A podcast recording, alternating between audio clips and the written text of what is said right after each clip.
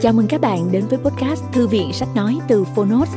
Ở podcast này, chúng tôi chia sẻ phần mở đầu và chương mục của những sách nói bán chạy thuộc nhiều lĩnh vực khác nhau được đội ngũ của Phonos chọn lọc. Mong là thông qua podcast, người nghe sẽ tìm thấy quyển sách phù hợp cho bản thân và cả những kiến thức hữu ích cũng như nguồn cảm hứng, kinh nghiệm giúp cuộc sống hàng ngày trở nên phong phú, hiệu quả hơn. Podcast Thư viện Sách Nói được phát sóng đều đặn vào thứ ba, thứ năm và thứ bảy hàng tuần. Mời các bạn cùng đón nghe. Và nếu yêu thích nội dung này, hãy tải ứng dụng âm thanh số và sách nói có bản quyền Phonos để nghe trọn vẹn cuốn sách. Ngoài ra, Phonos còn sở hữu hàng ngàn nội dung số hấp dẫn khác như tóm tắt sách, ebook, thiền, truyện ngủ, nhạc chủ đề vân vân. Hẹn gặp lại các bạn tại ứng dụng sách nói có bản quyền Phonos nhé. Còn bây giờ, hãy cùng lắng nghe cuốn sách của ngày hôm nay.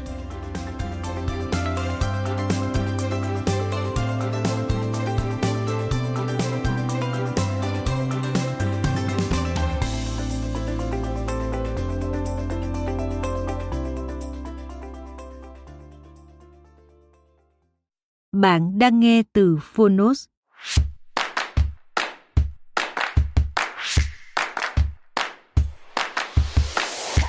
Người phụ nữ giàu. Quyển sách về đầu tư dành cho phụ nữ. Kiểm soát đồng tiền, quản lý cuộc đời. Tác giả Kim Kiyosaki. Người dịch Huỳnh Thạch Trúc và nhóm dịch. Độc quyền tại Phonos.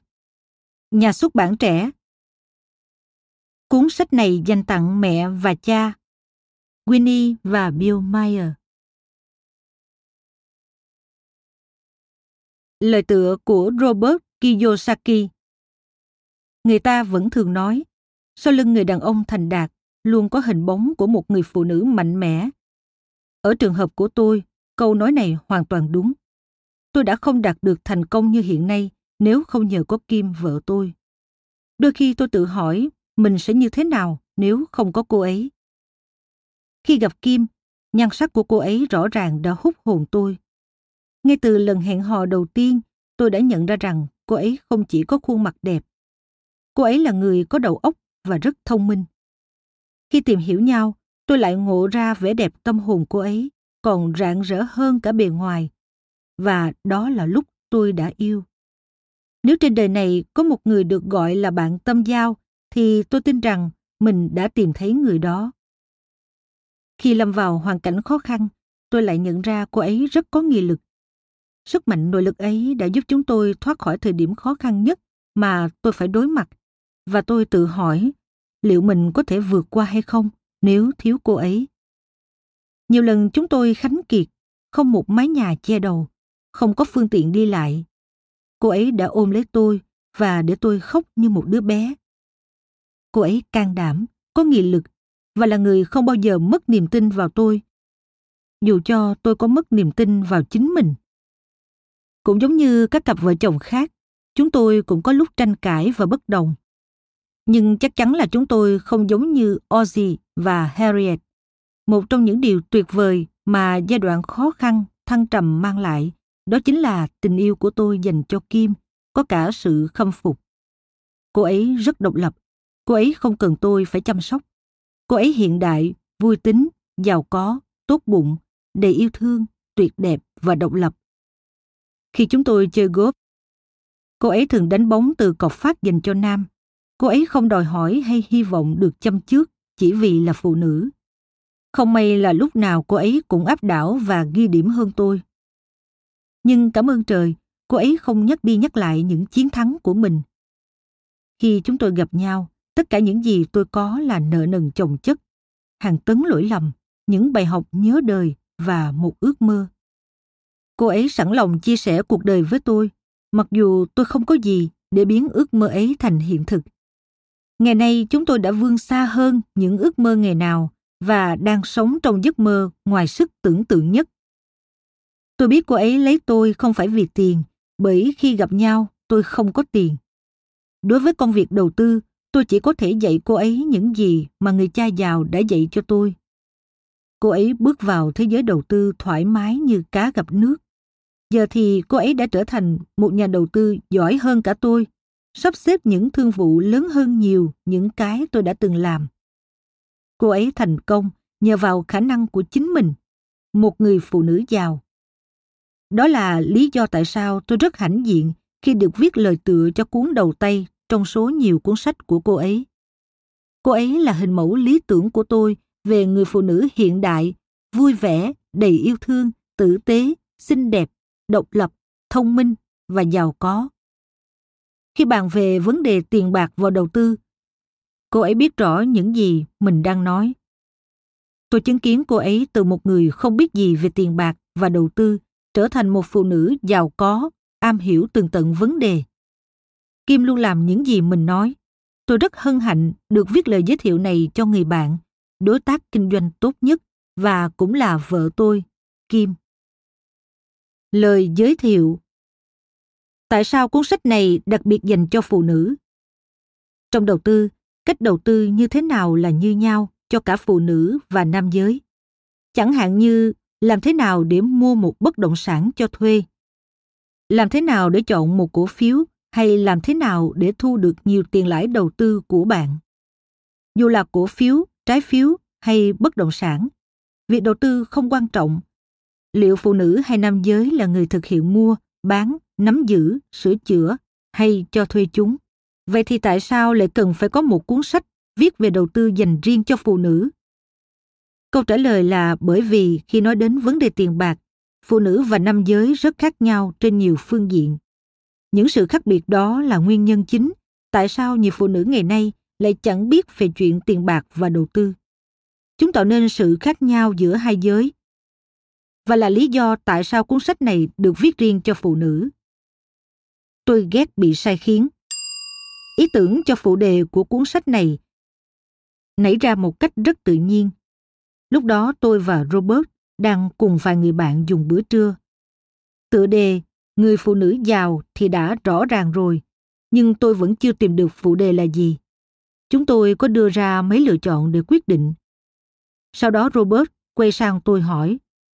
Nói anh nghe điều gì đã thúc đẩy em phải trở nên độc lập về tài chính. Đối với em điều đó không phải là mới mẻ. Nó đã có trong em từ lâu rồi. Nó xuất phát từ tính cách của em. Nhưng lý do của em là gì?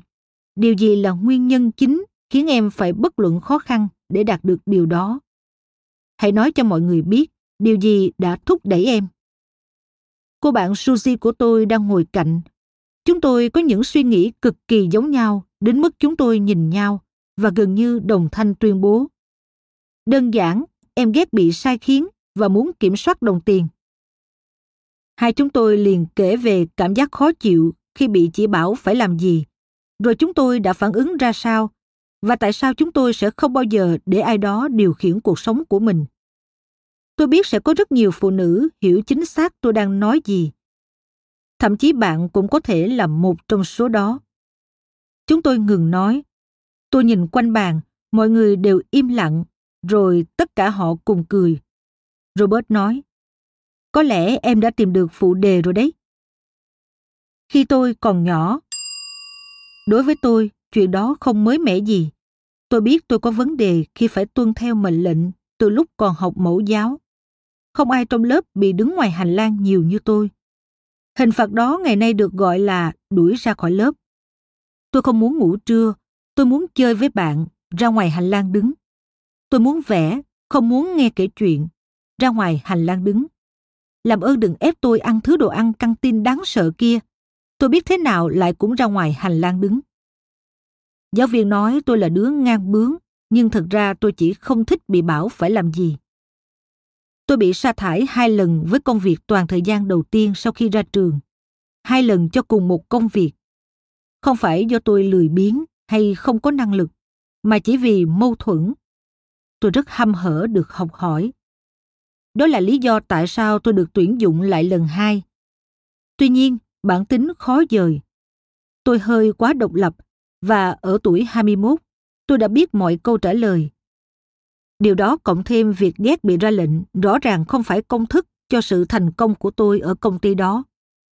Vấn đề này đã ăn sâu trong tôi, đến nỗi khi có ai đó bảo tôi phải làm việc gì. Mặc dù tôi biết nó thực sự tốt cho mình, nhưng tôi vẫn không thực hiện, chỉ vì tôi không muốn bị sai khiến. Điều này gây ra cho tôi rắc rối ư?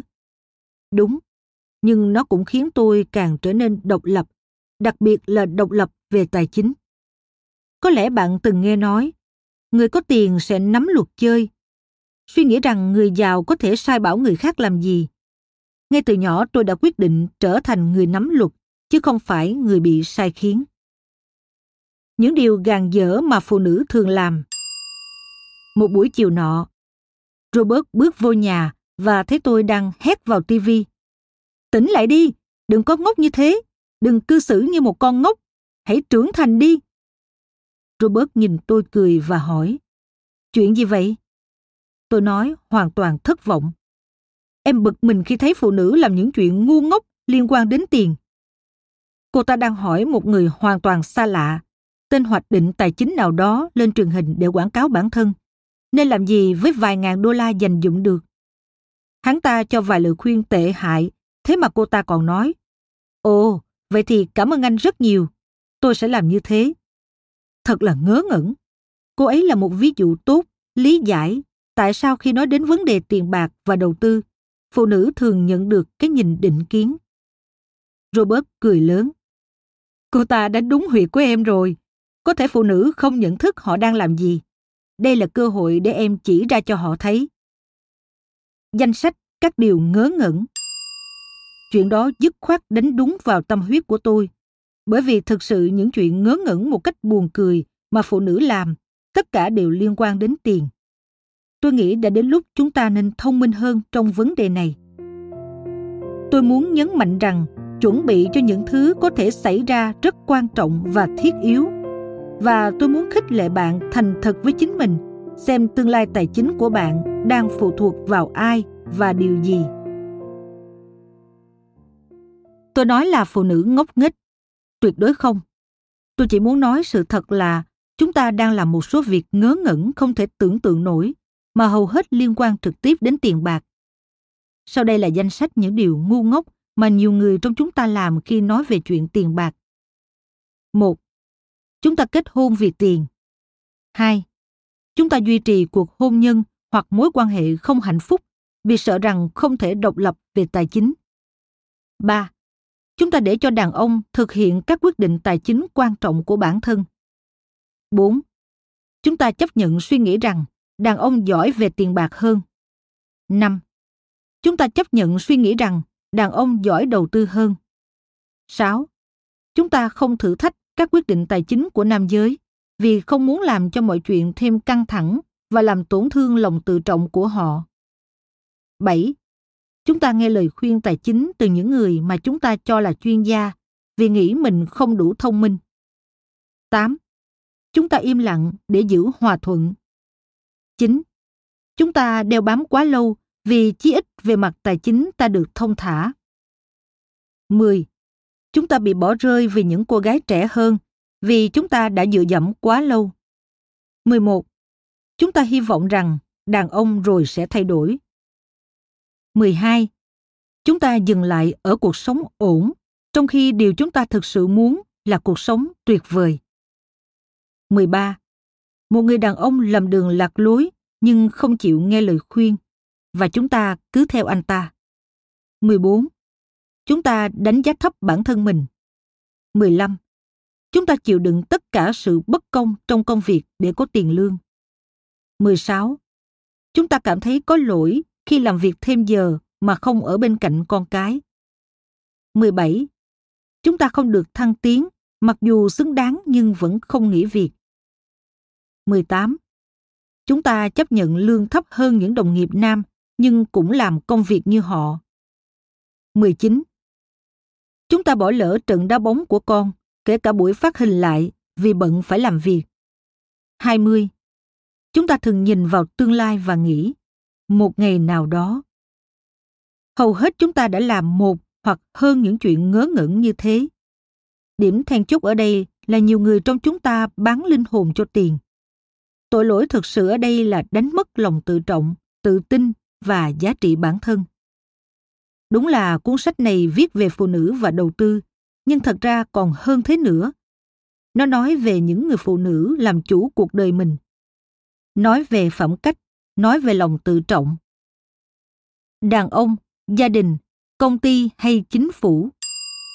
Phụ đề nguyên gốc của quyển sách này là dành cho những phụ nữ thực sự muốn độc lập về tài chính và không phụ thuộc vào đàn ông, gia đình, công ty hay chính phủ chu cấp cho họ. Đấy chính là điều cuốn sách muốn nói. Từ xưa phụ nữ được dạy và cho rằng phải phụ thuộc vào ai đó về mặt tài chính.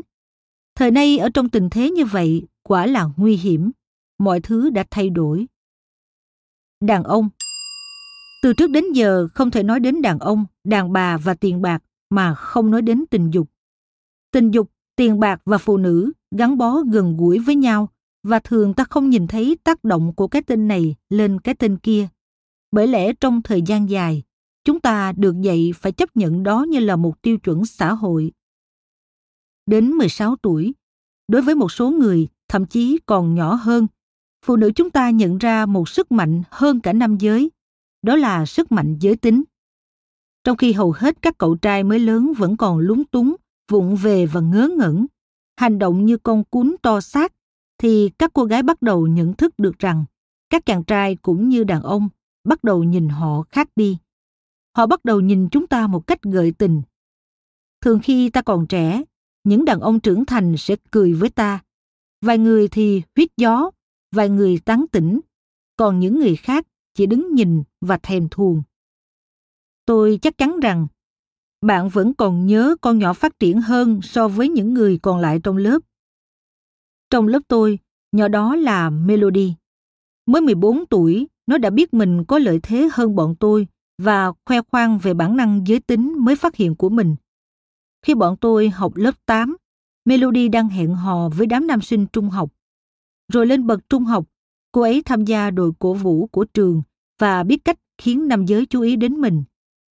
Bây giờ tôi nhận ra Melody là trường hợp ngoại lệ chứ không phải phổ biến. Tuy nhiên nếu thành thật, hầu hết chúng ta đều thừa nhận mình biết rất rõ sự hấp dẫn giới tính lúc xuân thì có sức mạnh như thế nào. Chỉ một chút ve vãn, tán tỉnh cũng đã là một kích thích lớn. Nhu cầu tình dục của đàn ông đã mang lại cho phụ nữ một sức mạnh to lớn như thế khi còn rất trẻ, và định hình suy nghĩ của chúng ta về những gì cần làm và làm như thế nào để đạt được những điều mà chúng ta mong muốn. Tuy nhiên, nó chỉ có tác dụng khi chúng ta còn trẻ trung và quyến rũ. Thời gian trôi đi kéo theo mọi thứ đều thay đổi. Bước ngoặt Lúc 14 tuổi, một hôm đi học về, khi bước vào nhà, tôi thấy mẹ đang nói chuyện với người bạn thân trong phòng ăn. Tôi bước lại gần, mẹ liếc nhìn và ra hiệu để cho họ nói chuyện riêng. Tôi vào bếp lấy ít đồ ăn. Trong lúc kéo hộp sữa ra khỏi tủ lạnh, tôi tình cờ nghe được cuộc nói chuyện của họ. Thật dễ thấy bạn mẹ tôi, dì Gloria đang đau khổ. Dì nói, mình biết là bọn mình đang có rắc rối, nhưng vì bọn trẻ, mình không nghĩ là anh ấy có thể bỏ mình.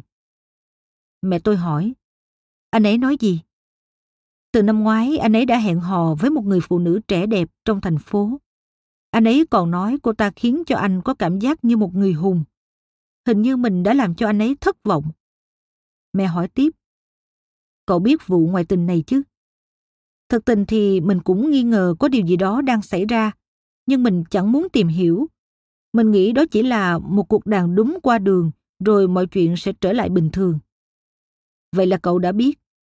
Đúng vậy, mình có biết, nhưng mình không muốn chấp nhận sự thật. vì Gloria thú nhận. Đã nhiều năm nay cuộc hôn nhân của bọn mình không hạnh phúc. Càng về sau chúng mình càng ít hiểu nhau. Anh ấy có sự nghiệp, mình có con cái. Anh ấy đi công tác, còn mình thì ở nhà. Nếu như cuộc hôn nhân không có kết quả và cậu biết rằng anh ta ngoại tình, tại sao cậu vẫn còn tiếp tục? Dì Gloria liền đáp. Vì con cái. Bọn trẻ ư? Mẹ ngạc nhiên hỏi. Gloria, các con cậu đã lớn rồi. Con trai cậu vừa tốt nghiệp đại học. ắt hẳn phải vì cái gì khác đúng không? Dì Gloria chần chừ rồi khẽ đáp. Mình không ra đi bởi vì tiền. Mặc dù cuộc hôn nhân không hạnh phúc, nhưng ít ra mình cũng được chu cấp về tài chính. Mình cảm thấy sợ khi nghĩ đến cảnh ra ngoài ở một thân một mình. 20 năm nay không làm việc. Mình không biết liệu có xoay sở một mình được không nữa. Đúng là cuộc hôn nhân của bọn mình đã đổ vỡ nhiều năm nay. Nhưng bù lại mình có đủ tiền. Tôi nghe thấy dì Gloria bắt đầu khóc. Mình thực sự không biết phải làm sao. Thật kinh khủng khi đối mặt với sự thật rằng mình đã 45 tuổi, không ai bên cạnh và phải tự nuôi sống bản thân. Mình chưa bao giờ nghĩ đến trường hợp như vậy. Tôi đặt lại hộp sữa vô tủ lạnh rồi về phòng. Khi bước lên cầu thang, tôi nghe dì ấy nói. Mình không biết liệu có thể tự lo toan tài chính cho bản thân không nữa. Những từ ấy chạm đến tâm khảm trong tôi. Tôi nghĩ, đây là người phụ nữ có cuộc hôn nhân đau khổ, vì phải chịu đựng nó vì quá lệ thuộc vào chu cấp từ chồng. Tại thời khắc đó, tôi nhận ra rằng cuộc sống không nhất thiết là câu chuyện cổ tích đôi uyên ương sống hạnh phúc trọn đời bên nhau mà tôi hằng tin tưởng. Tôi nhớ ngày đó mình đã quyết định và tự nhủ với lòng rằng tôi sẽ không bao giờ phụ thuộc tài chính vào một người đàn ông nào hay bất kỳ ai. Và quyết định đó đã chỉ dẫn cho tôi đi suốt cuộc đời. Có lẽ đã đến lúc phải thay đổi công thức. Nên nhớ rằng tôi không chống lại nam giới. Tôi yêu họ. Tôi chỉ không muốn bị lệ thuộc về tài chính như những phụ nữ khác. Tôi thường xuyên gặp những người phụ nữ khoảng 40, 50 tuổi đã ly hôn và đang sống chật vật. Câu chuyện của họ đều giống nhau. Chúng tôi rất hạnh phúc khi còn trẻ, nhưng rồi chia tay. Anh ấy bỏ tôi đi theo các cô gái trẻ. Lần đầu tiên trong đời tôi phải sống một mình. Tôi là người may mắn. Ba mẹ tôi là hình mẫu tuyệt vời cho cuộc hôn nhân của tôi. Họ cưới nhau đã hơn 50 năm và tôi học hỏi ở họ làm thế nào để có được một cuộc hôn nhân bền chặt. Thật không may là nhiều cuộc hôn nhân không vượt qua được thử thách của thời gian. Tỷ lệ ly hôn đã tăng. Một trong hai cuộc hôn nhân ở Mỹ kết thúc trong ly dị. Tôi không nói là bạn có thể sẽ ly hôn, mà muốn nói là hãy nên thực tế và trở nên độc lập về tài chính để đứng vững, cho dù có xảy ra chuyện gì. Vì Gloria không có phương án B, vì chỉ có duy nhất một phương án là tiếp tục cuộc hôn nhân bằng mọi cách để đổi lại cuộc sống vật chất thoải mái. Sử dụng sự trẻ trung và quyến rũ, dành sự chú ý và sức ảnh hưởng để đạt được thứ ta muốn chỉ có tác dụng khi chúng ta 20 hay 30 tuổi mà không còn tác dụng khi chúng ta 40, 50 hay 60 tuổi. Chỉ lãng phí thời gian khi nghĩ rằng đàn ông sẽ thay đổi. Đã đến lúc phụ nữ chúng ta nên thay đổi. Công thức khi còn trẻ mất tác dụng khi chúng ta già đi. Đã đến lúc nhiều người trong chúng ta cần phải thay đổi công thức. Và tiền sẽ đóng vai trò nồng cốt trong công thức này. Sự hấp dẫn giới tính cho ta sức mạnh khi còn trẻ, nhưng tiền bạc mới cho ta quyền kiểm soát lúc về già. Catherine Hepburn kết luận chí lý nhất. Cô nói, Hỡi phụ nữ, nếu các bạn được chọn giữa tiền bạc và sự hấp dẫn giới tính, hãy chọn tiền bạc. Vì khi bạn già đi, tiền bạc sẽ trở thành sự hấp dẫn của bạn. Thời gian thay đổi ở nhiều phương diện và phụ nữ cần phải thay đổi theo chúng. Đấy là những điều mà cuốn sách này mang lại. Nó như một bản đồ dẫn đường để thay đổi.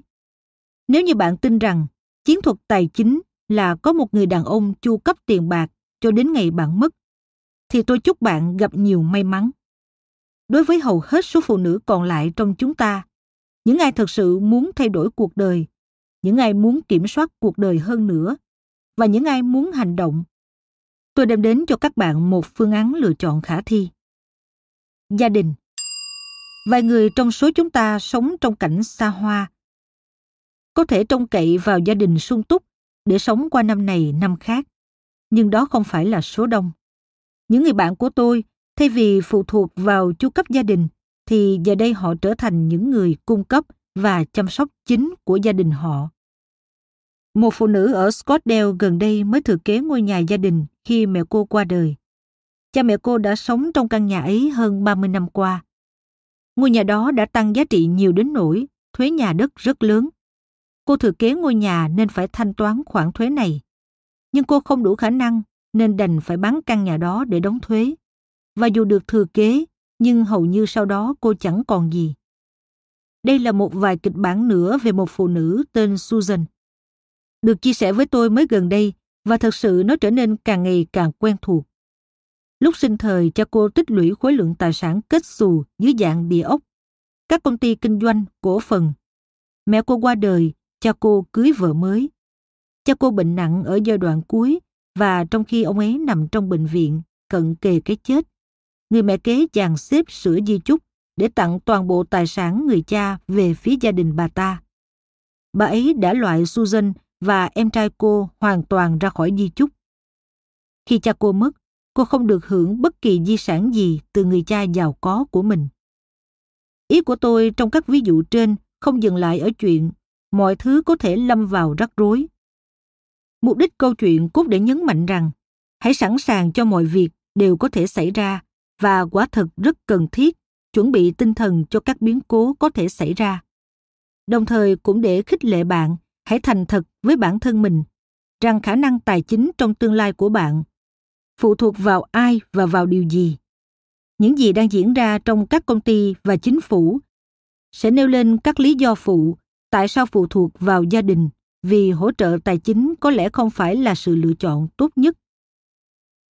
Công ty hay chính phủ Số báo ra ngày 31 tháng 10 năm 2005 của tạp chí Time đăng tải câu chuyện với tiêu đề Vụ gian lận tiền hưu trí ngoạn mục. Dòng phụ đề nêu rõ, hàng triệu người Mỹ tưởng họ nghỉ hưu với khoản tiền phúc lợi đang lâm vào một cú sốc tồi tệ. Làm sao các doanh nghiệp móc tiền từ túi người dân với sự giúp đỡ của quốc hội? Bài báo này giải thích những công ty lớn của Mỹ sử dụng hay nói thẳng ra là đã tước đoạt lương hưu của nhân viên. Lập pháp chính phủ cho phép các công ty đơn giản bỏ qua lời hứa chi trả lương hưu hàng tháng và phúc lợi y tế với các nhân viên trong suốt những năm nghỉ hưu của họ.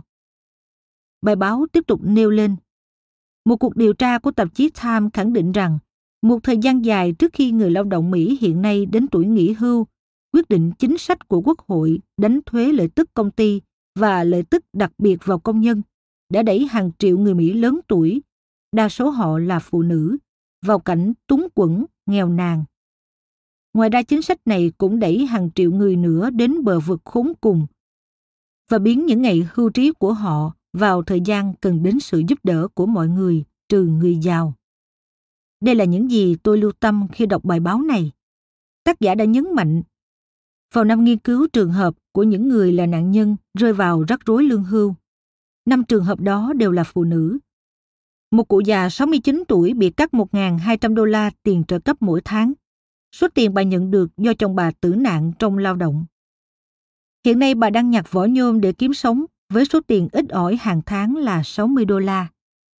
Một cụ bà tuổi đời 60 khác, đã làm việc ở tập đoàn Polaroid suốt 35 năm qua. Lúc đầu là cô thư ký giữ hồ sơ, và sau đó là thành viên ban điều hành. Bà đã tham gia vào chương trình cổ phiếu ưu đãi cho nhân viên. Bà đã bỏ ra 8% lương để mua số cổ phiếu đó với mong muốn bà sẽ có hàng ngàn đô lúc về hưu khi bà đã bán những cổ phiếu đó đi. Tuy nhiên, cổ phiếu của công ty rớt giá bởi vì các quyết định kinh doanh tồi của công ty và sự can thiệp của quốc hội. Bà cụ này mất khoảng 100.000 đến 200.000 đô. Thêm vào đó bà còn mong đợi hàng chục ngàn đô lương hưu trí và các phúc lợi khác. Khi mọi sự đã rồi, bà nhận được một tấm ngân phiếu trả một lần trị giá 47 đô la. Tất cả năm người phụ nữ mô tả trong bài báo trên đã tưởng rằng mình đã bảo đảm tài chính cho những năm về hưu và bây giờ đối mặt với nghèo khổ. Thật tàn nhẫn. Trong khi đó không có dấu hiệu nào của việc khôi phục lại hệ thống hưu trí trong tương lai, và rồi chuyện nhận được lương hưu sẽ trôi vào quá khứ. Chuyện đó không chỉ xảy ra với phụ nữ, mà nó còn xảy ra với vô số người chồng cũng như các thành viên khác trong gia đình. Sự khủng hoảng này không dành riêng cho giới nào cả. Vậy thì một lần nữa, nếu như bạn đang dựa vào người chồng hay gia đình cho cuộc sống tài chính của bạn thì hãy cân nhắc lại điều đó. Chính phủ à? Về phần chính phủ thì cả hệ thống an sinh xã hội và y tế bị phá sản. Tôi không biết liệu họ có xoay chuyển tình thế hay không. Một điều tra chỉ ra rằng thanh niên nam nữ ở độ tuổi 20 đến 30 nhận thức rằng có lẽ không còn an sinh và y tế dành cho họ khi họ về hưu.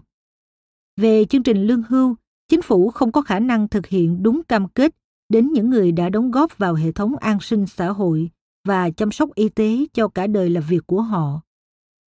Sự lựa chọn của bạn Vậy đàn ông, gia đình, công ty hay chính phủ có lẽ sẽ lo cho bạn trong tương lai.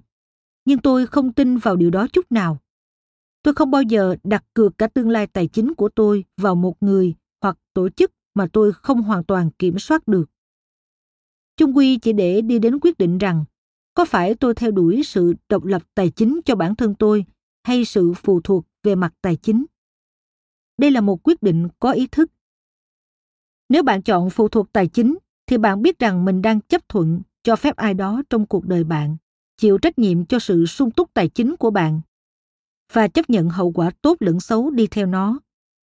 Mặt khác, nếu bạn chọn độc lập tài chính thì bạn đang chọn quyền tự do lâu dài và sự an nhàn ngắn ngủi.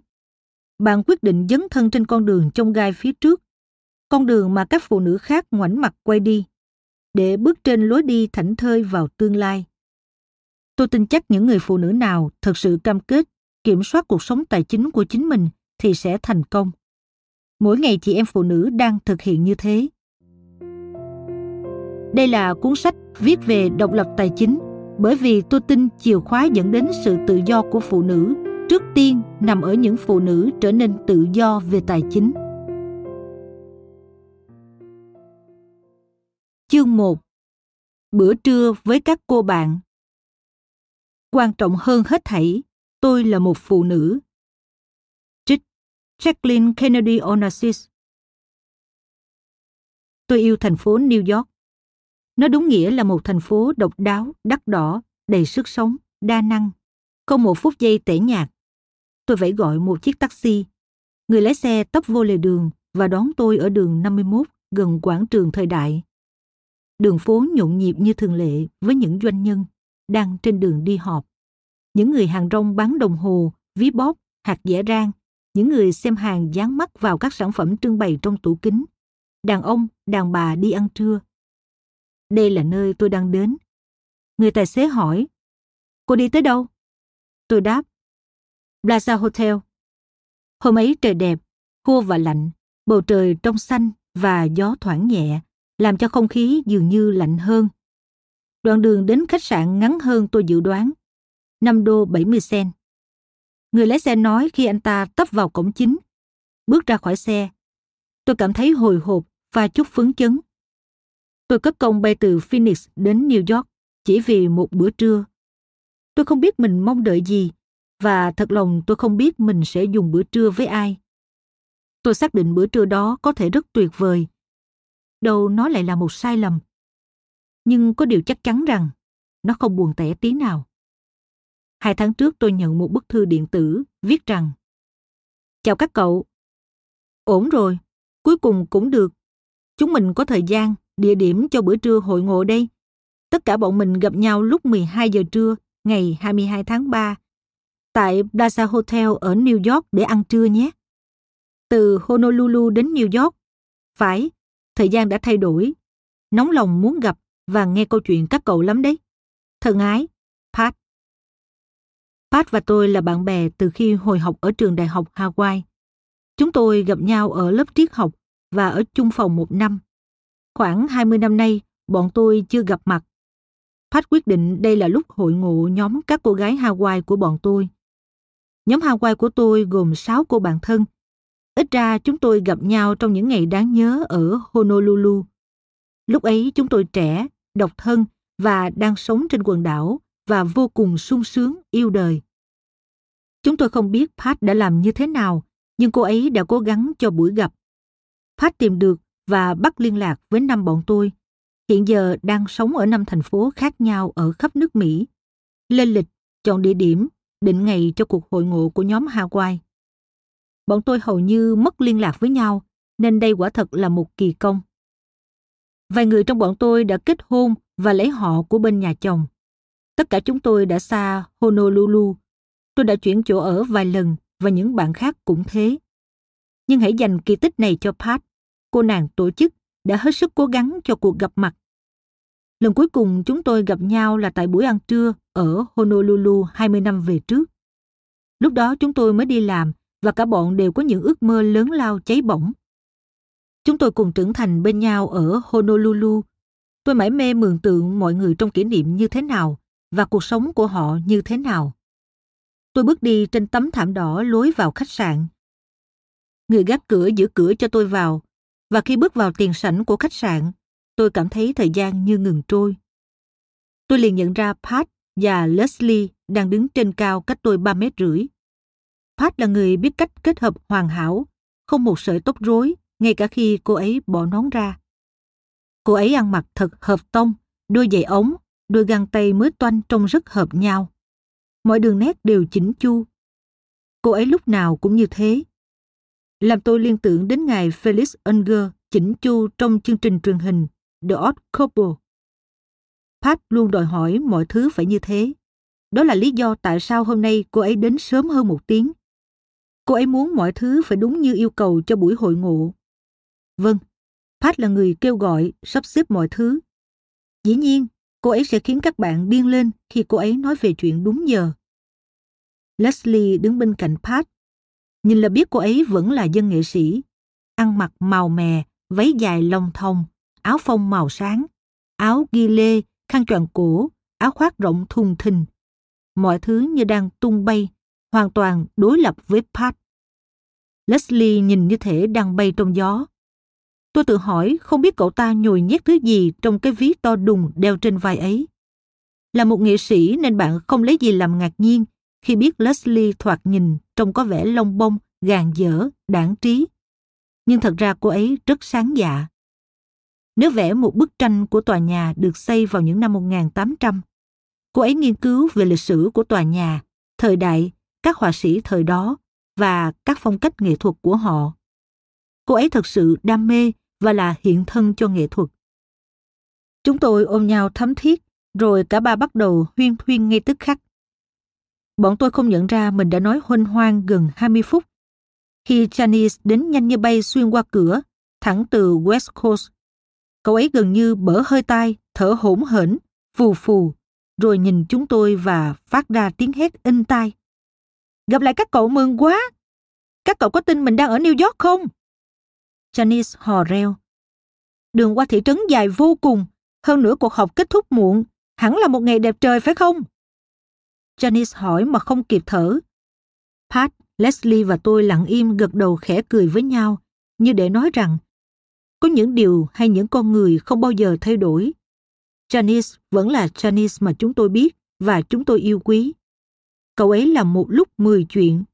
Cậu ấy nói nhanh, đi nhanh. Cậu ấy không bao giờ bước vào phòng một cách im lặng. Chúng tôi nói chuyện được vài phút. Rồi bốn người bọn tôi hướng đến cô chủ tiệc khi điện thoại của Pat reo lên. Bọn tôi nghe Pat nói, tiếc thật. Nghe như cậu đã làm việc cả đêm. Cảm ơn cậu đã cố gắng. Mình sẽ kể cho cậu nghe mọi chuyện. Bảo trọng nhé. Tracy không thể đến được. Cậu ấy gần tới thời hạn cuối cùng của dự án đã làm cả tháng. Cậu ấy nghĩ có thể hoàn thành nó rồi. Nhưng sáng nay sếp cậu ấy thay đổi rất nhiều trên dự án đó, nên cậu ấy không thể đi được. Pat thuật lại. Mình sẽ kể cho các cậu nghe. Tracy đã dành rất nhiều thời gian và công sức cho con đường sự nghiệp. Không may thay, giống như hôm nay, công việc của cậu ấy chiếm hết mọi ưu tiên trong cuộc sống. Cậu ấy bảo thật sự muốn đến đây.